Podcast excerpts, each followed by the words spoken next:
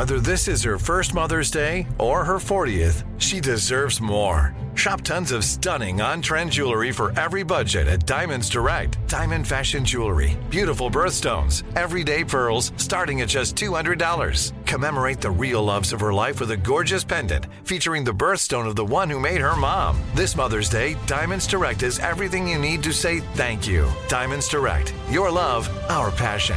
Online at diamondsdirect.com. What's up? This your boy Lil Duval, and check out my podcast, Conversations with Unc, on the Black Effect Podcast Network. Each and every Tuesday, Conversations with Unc podcast feature casuals and in-depth talk about ebbs and flows of life and the pursuit of happiness. Unlike my work on stage, I tap into a more serious and sensitive side to give life advice and simply offer words of encouragement, yet remind folks to never forget to laugh. Every Tuesday, listen to Conversations with Unc, hosted by Lil Duval on the Black Effect Podcast Network, iHeartRadio app, or wherever you get your podcasts. Presented by AT&T. Connecting changes everything.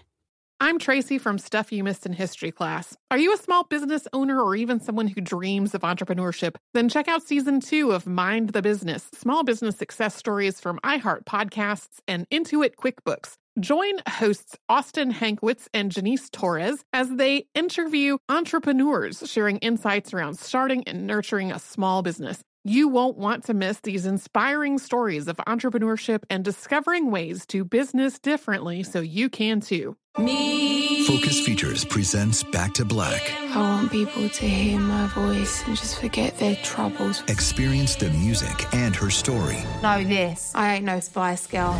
Like never before. That's my daughter. That's my Amy. On the big screen. I want to be remembered for just being me. Amy Winehouse, Back to Black, directed by Sam Taylor Johnson. Rated R, under 17, not a minute without parent. Only in theaters May 17th. Brought to you by the reinvented 2012 Camry. It's ready. Are you? Welcome to Stuff You Missed in History Class from HowStuffWorks.com.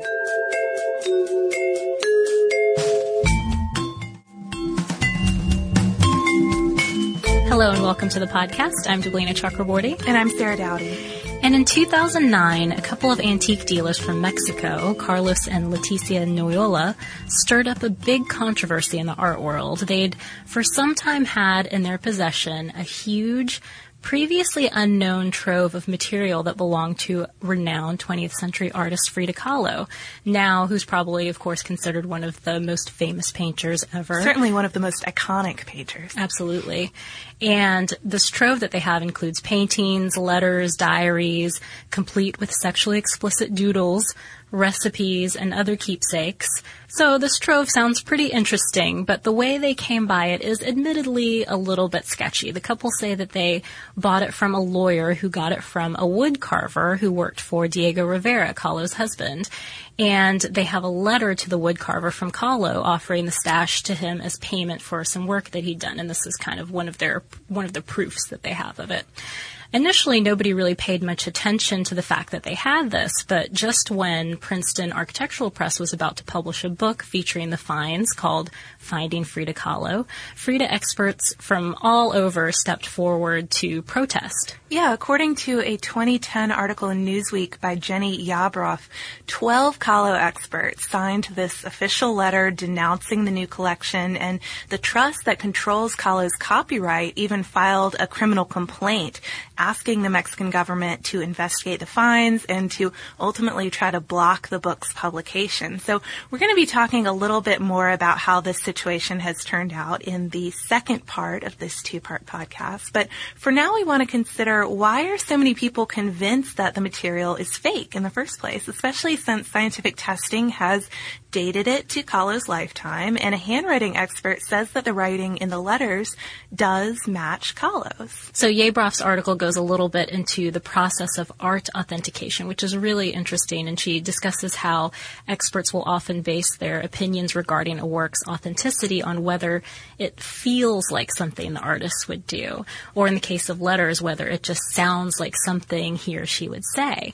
So that sounds pretty inexact, but at least in Kahlo's case, there might be something to these sort of touchy-feely verdicts because her works are so much about her. I mean, of about 143 authenticated paintings, 55 of those are self portraits. So, of course, all of this attention is also partly because Frida's work is just so highly acclaimed and she's even developed kind of a cult following over the past couple of decades. Frida maniacs, as Stephanie Mencimer calls Kahlo fans in an article for the Washington Monthly, seem to be at least as interested in Kahlo's life story as they are in her art. You know, all the details and interesting facts about her. In fact, Mencimer suggests that this is why diehard feminists don't really celebrate Kahlo that much, which I find to be really interesting. And it's because some of her feel, some of them feel that her fame isn't really related to her work. So in this episode, we want to take a look at that life story that so many people are drawn to. It's one that involves politics and even a touch of glamour and a tumultuous love story. After we did the Brownings episode, a lot of people were requesting more, More love. love. Yes, so here it is. And um, probably the part that touches people the most, just Frida's pain and suffering. It's a major part of her personality. So pain was something that Frida Kahlo learned about pretty early on, even though she started out in a fairly happy situation. She was born Magdalena Carmen Frida Kahlo y Calderon on July 6, 1907, and she was the third of four daughters. So she came from a mixed ancestry too, which must have made her stand out a little bit growing up. Yeah, her father was Guillermo Kahlo, a German Jew who'd immigrated to Mexico in 1891, and her mother was Matilda Calderon, a Mexican Catholic whose heritage was a mix of both Indian and Spanish. And according to an article by Phyllis Tuchman in the Smithsonian, Frida's father really just adored her. She was his favorite of all his daughters, and he found her to be very smart and very much like him. And she doted on him in return. And her relationship with her mother, though, was a little bit more contentious. Frida seemed to admire her mom. She thought that she was smart, but sometimes she thought that her mom could be a little too fanatically religious and also cruel. Frida herself, though, was a fairly obedient child, but she did have quite the quick temper. So the Kahlo Calderon family lived in a house known as Casa Azul or Blue House, which her father had built in Coyoacan, an area outside of Mexico City. And it's significant to know this because it's a place that Frida would come back to throughout her life. So she had her first real experience with adversity at only age six when she contracted polio. We've of course done an episode on that so you can, you know, get a better picture of what that would have been like for her and her family by listening to that old episode.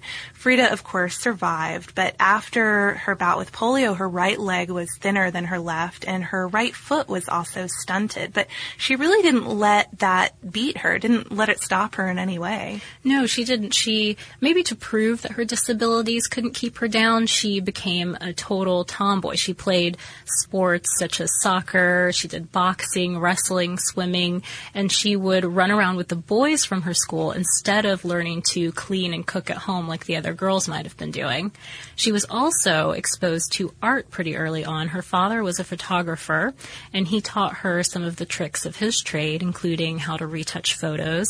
And Frida also took drawing lessons from one of her father's pals when she was growing up. So when she was 15 years old, she started at the elite National Preparatory School in Mexico City. And at that time, she was really one of only a few females studying there.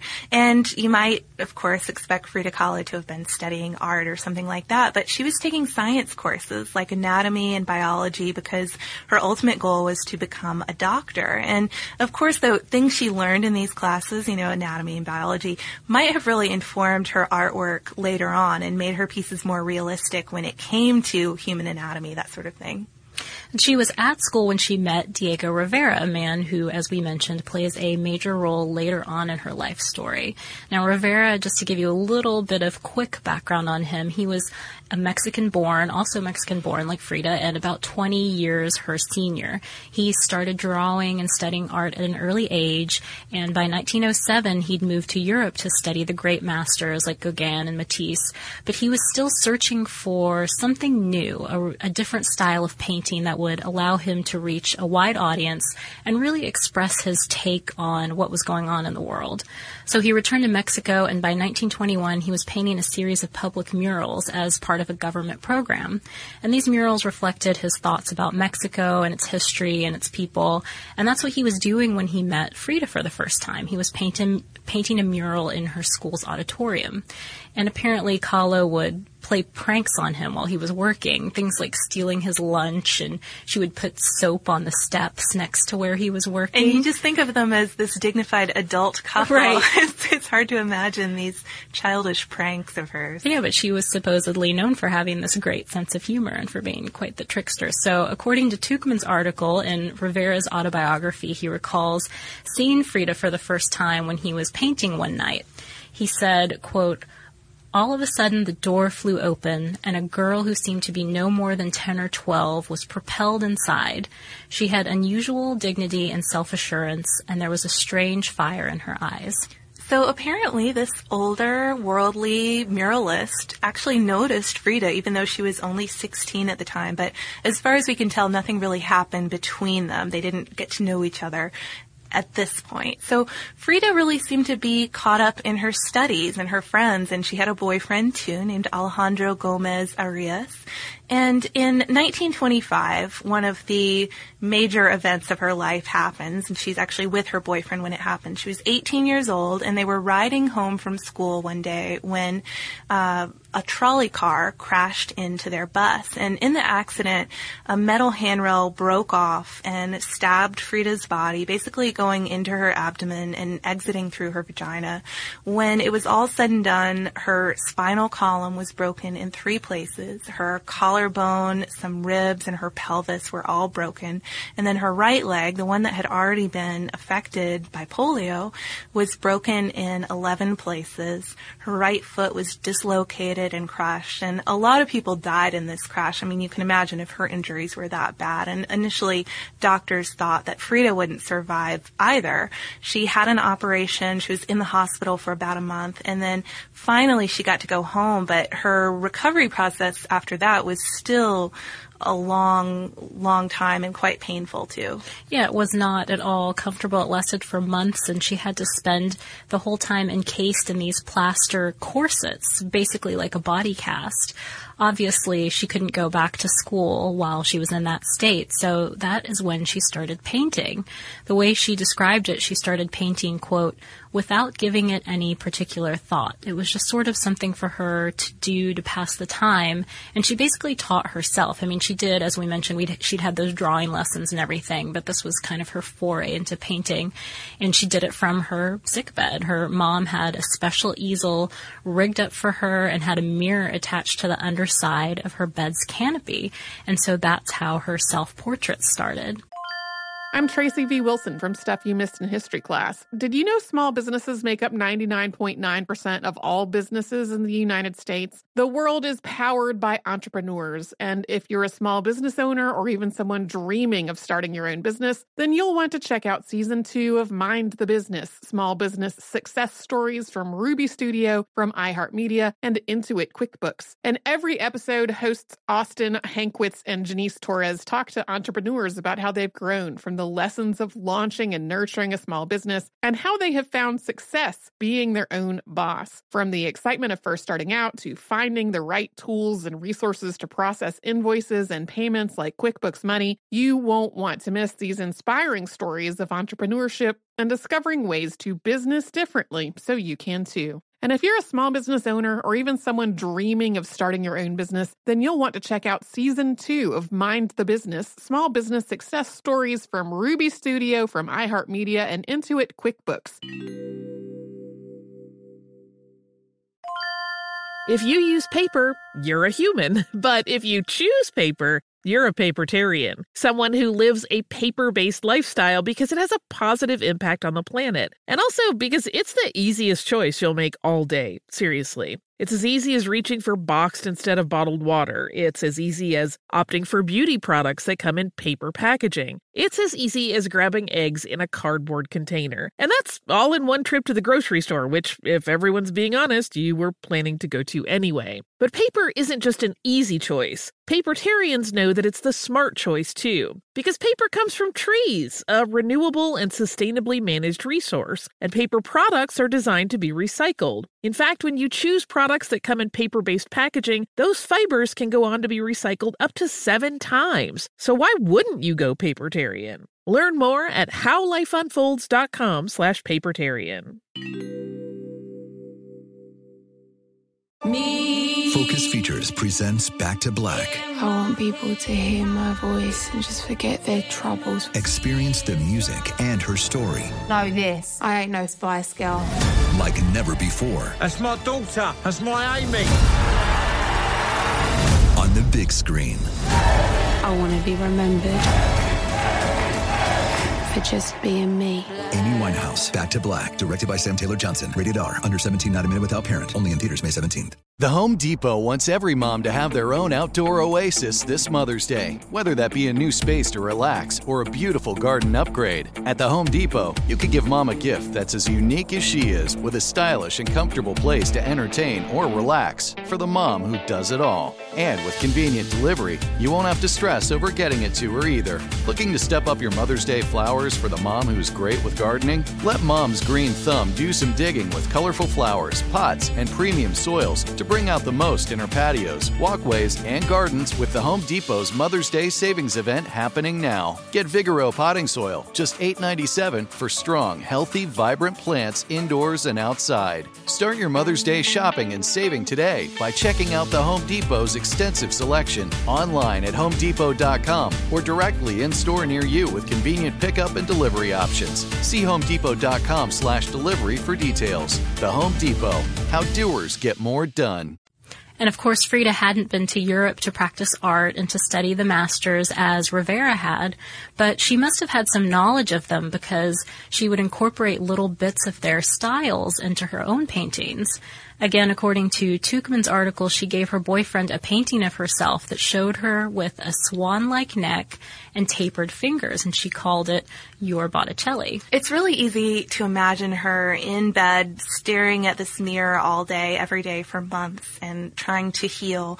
And it's also easy to imagine that that would lead to a lot of introspection. And it seemed that during this time, Frida really started to see herself differently, or at least notice some fundamental changes about herself. She wrote in a letter, quote, I was a child who went about in a world of colors. My friends, my companions became women slowly. I became old in instants and maybe it was partially a result of seeing this change in herself, but as she recovered, Frida, who had always had sort of a leftist streak, began to get more interested in Mexican politics. She struck up a friendship with Tina Modotti, an Italian photographer who was a member of the Communist Party, and she ended up joining the Communist Party herself.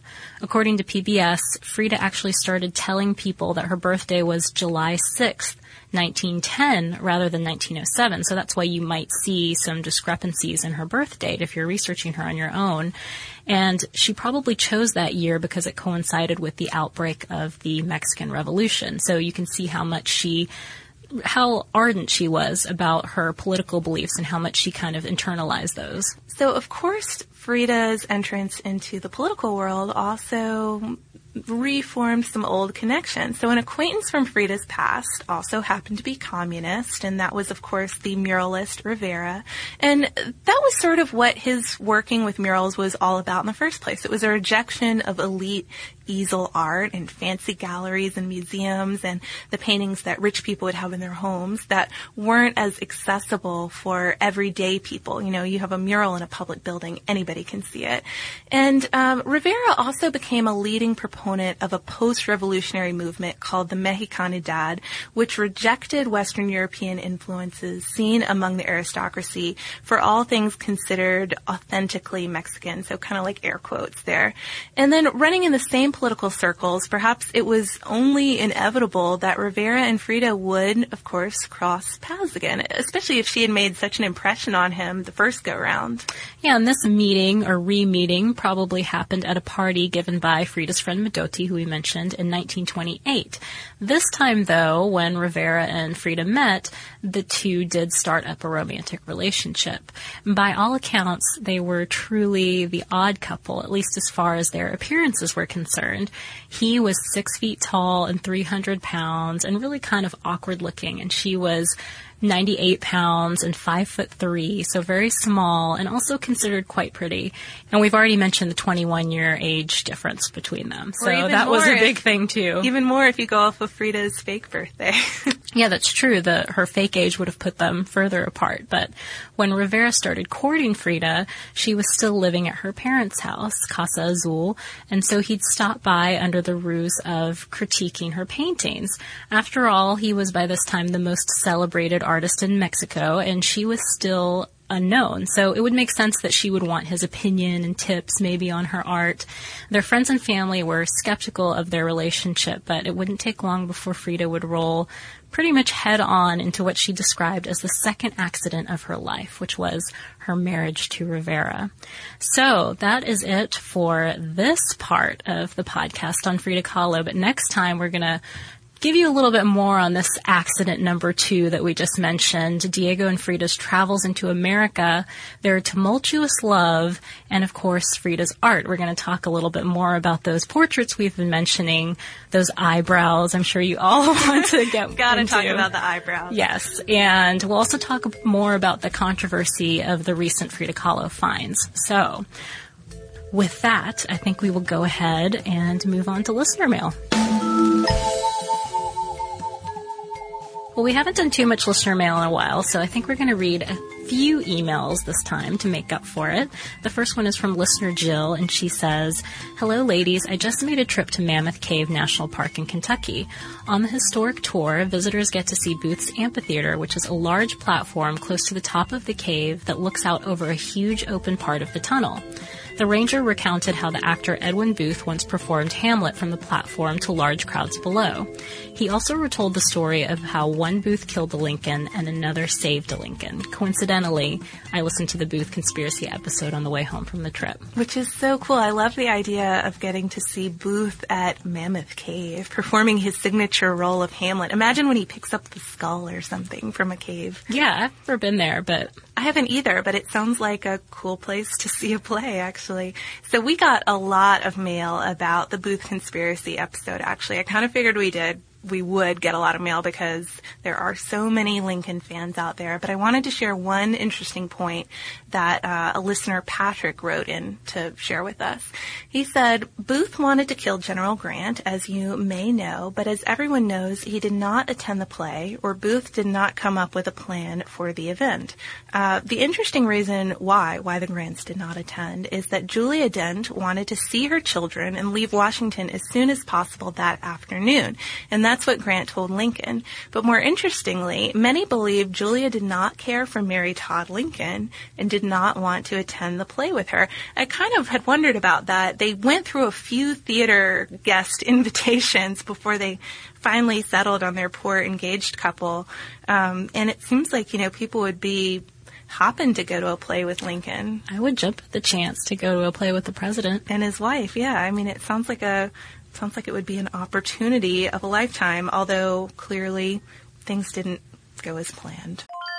I'm Tracy V. Wilson from Stuff You Missed in History class. Did you know small businesses make up 99.9% of all businesses in the United States? The world is powered by entrepreneurs, and if you're a small business owner or even someone dreaming of starting your own business, then you'll want to check out season two of Mind the Business Small Business Success Stories from Ruby Studio, from iHeartMedia, and Intuit QuickBooks. And every episode, hosts Austin Hankwitz and Janice Torres talk to entrepreneurs about how they've grown from the lessons of launching and nurturing a small business and how they have found success being their own boss. From the excitement of first starting out to finding the right tools and resources to process invoices and payments like QuickBooks Money, you won't want to miss these inspiring stories of entrepreneurship and discovering ways to business differently so you can too. And if you're a small business owner or even someone dreaming of starting your own business, then you'll want to check out season two of Mind the Business Small Business Success Stories from Ruby Studio, from iHeartMedia, and Intuit QuickBooks.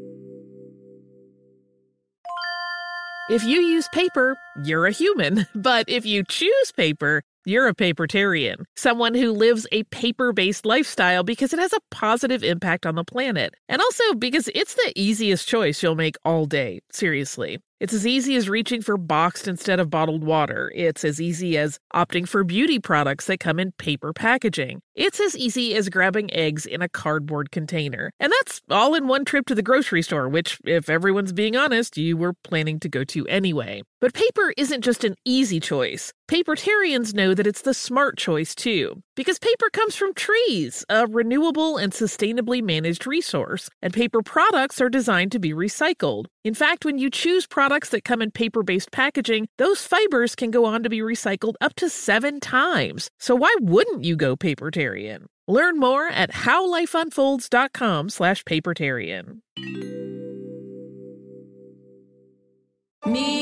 Focus Features presents Back to Black. I want people to hear my voice and just forget their troubles. Experience the music and her story. Know this. I ain't no Spice Girl.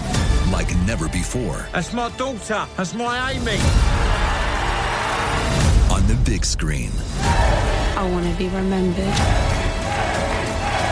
for just being me. Amy Winehouse, Back to Black, directed by Sam Taylor Johnson. Rated R, under 17, not a minute without parent. Only in theaters May 17th. The Home Depot wants every mom to have their own outdoor oasis this Mother's Day, whether that be a new space to relax or a beautiful garden upgrade. At the Home Depot, you could give mom a gift that's as unique as she is, with a stylish and comfortable place to entertain or relax for the mom who does it all. And with convenient delivery, you won't have to stress over getting it to her either. Looking to step up your Mother's Day flowers for the mom who's great with gardening? Let Mom's Green Thumb do some digging with colorful flowers, pots, and premium soils to bring out the most in her patios, walkways, and gardens with the Home Depot's Mother's Day savings event happening now. Get Vigoro potting soil, just $8.97 for strong, healthy, vibrant plants indoors and outside. Start your Mother's Day shopping and saving today by checking out the Home Depot's extensive selection online at homedepot.com or directly in store near you with convenient pickup and delivery options. See homedepot.com slash delivery for details. The Home Depot, how doers get more done.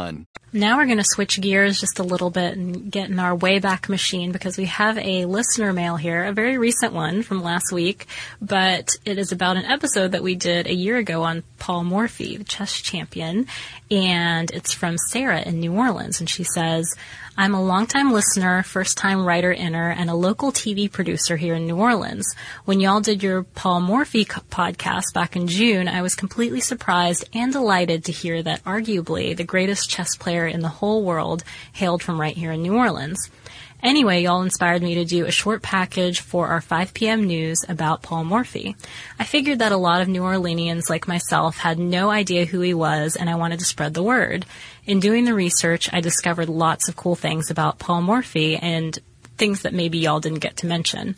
The way I see it, he was kind of the Forrest Gump of the 19th century New Orleans, being that he managed to cross paths with more than a few major historical people and icons.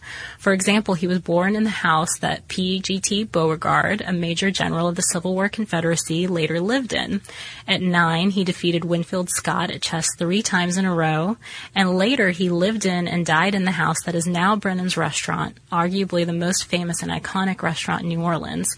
And she sent us a link. Maybe we'll post it on Facebook or Mhm. something so you guys can check out her package that she put together. It's two minutes long.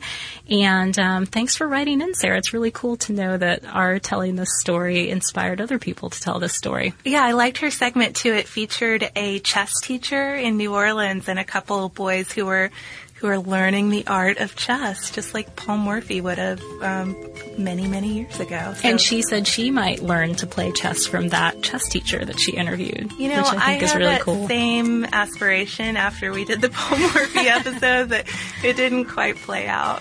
Yeah, no playing intended. chess for me is like knitting. It's one of those things that I learned to do I've learned to do multiple times over the course of my lifetime, and, and I continue to many drop it. Yes, exactly. It's a phase that I get into for a couple of weeks and then I fall out of it. So maybe I'll take it up again. Yeah, someday. So thank you all for writing in, sharing so much stuff about the Lincoln assassination. And yeah, you can always email us about really old episodes too. We like to hear things like you've produced a news segment based on a podcast. That's pretty cool. So we are at History Podcast at discovery.com. We're also on Twitter at Missed in History and we are on Facebook. And if you get inspired in the meantime, before part two of the Frida Kahlo episode comes along, to learn a little bit more about famous artists, we have a whole slew of articles about famous artists on our website. I mean, Picasso, Jackson Pollock, Even Dali, Frida. even Frida. And you can look them up by visiting our homepage at www.howstuffworks.com. Be sure to check out our new video podcast, Stuff from the Future. Join How Stuff Works staff as we explore the most promising and perplexing possibilities of tomorrow. The How Stuff Works iPhone app has arrived. Download it today on iTunes.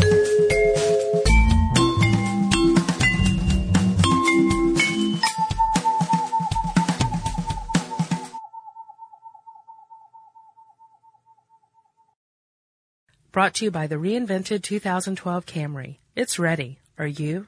Xfinity has free premium networks for everyone this month, no matter what kind of entertainment you love. Addicted to true crime? Catch killer cases and more spine-tingling shows on A&E Crime Central. Crave adventure? Explore Asian action movies on Hi-YAH. Searching for something extreme? Check out skating, snowboarding, and more on Fuel TV Plus, the global home of action sports. And find crowd-pleasing bops on iHeartRadio's Hit Nation playlist. There's new free shows and movies to love every week. Say free this week in your Xfinity voice remote.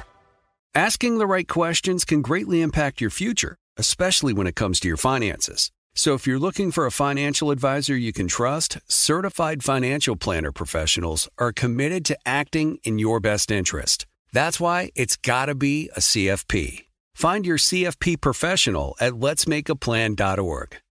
This is Amy Brown from Four Things with Amy Brown. Today, healthier is happening at CVS Health in more ways than you've ever seen. It's wellness destinations for seniors, including select locations with Oak Street Health and CVS Pharmacy.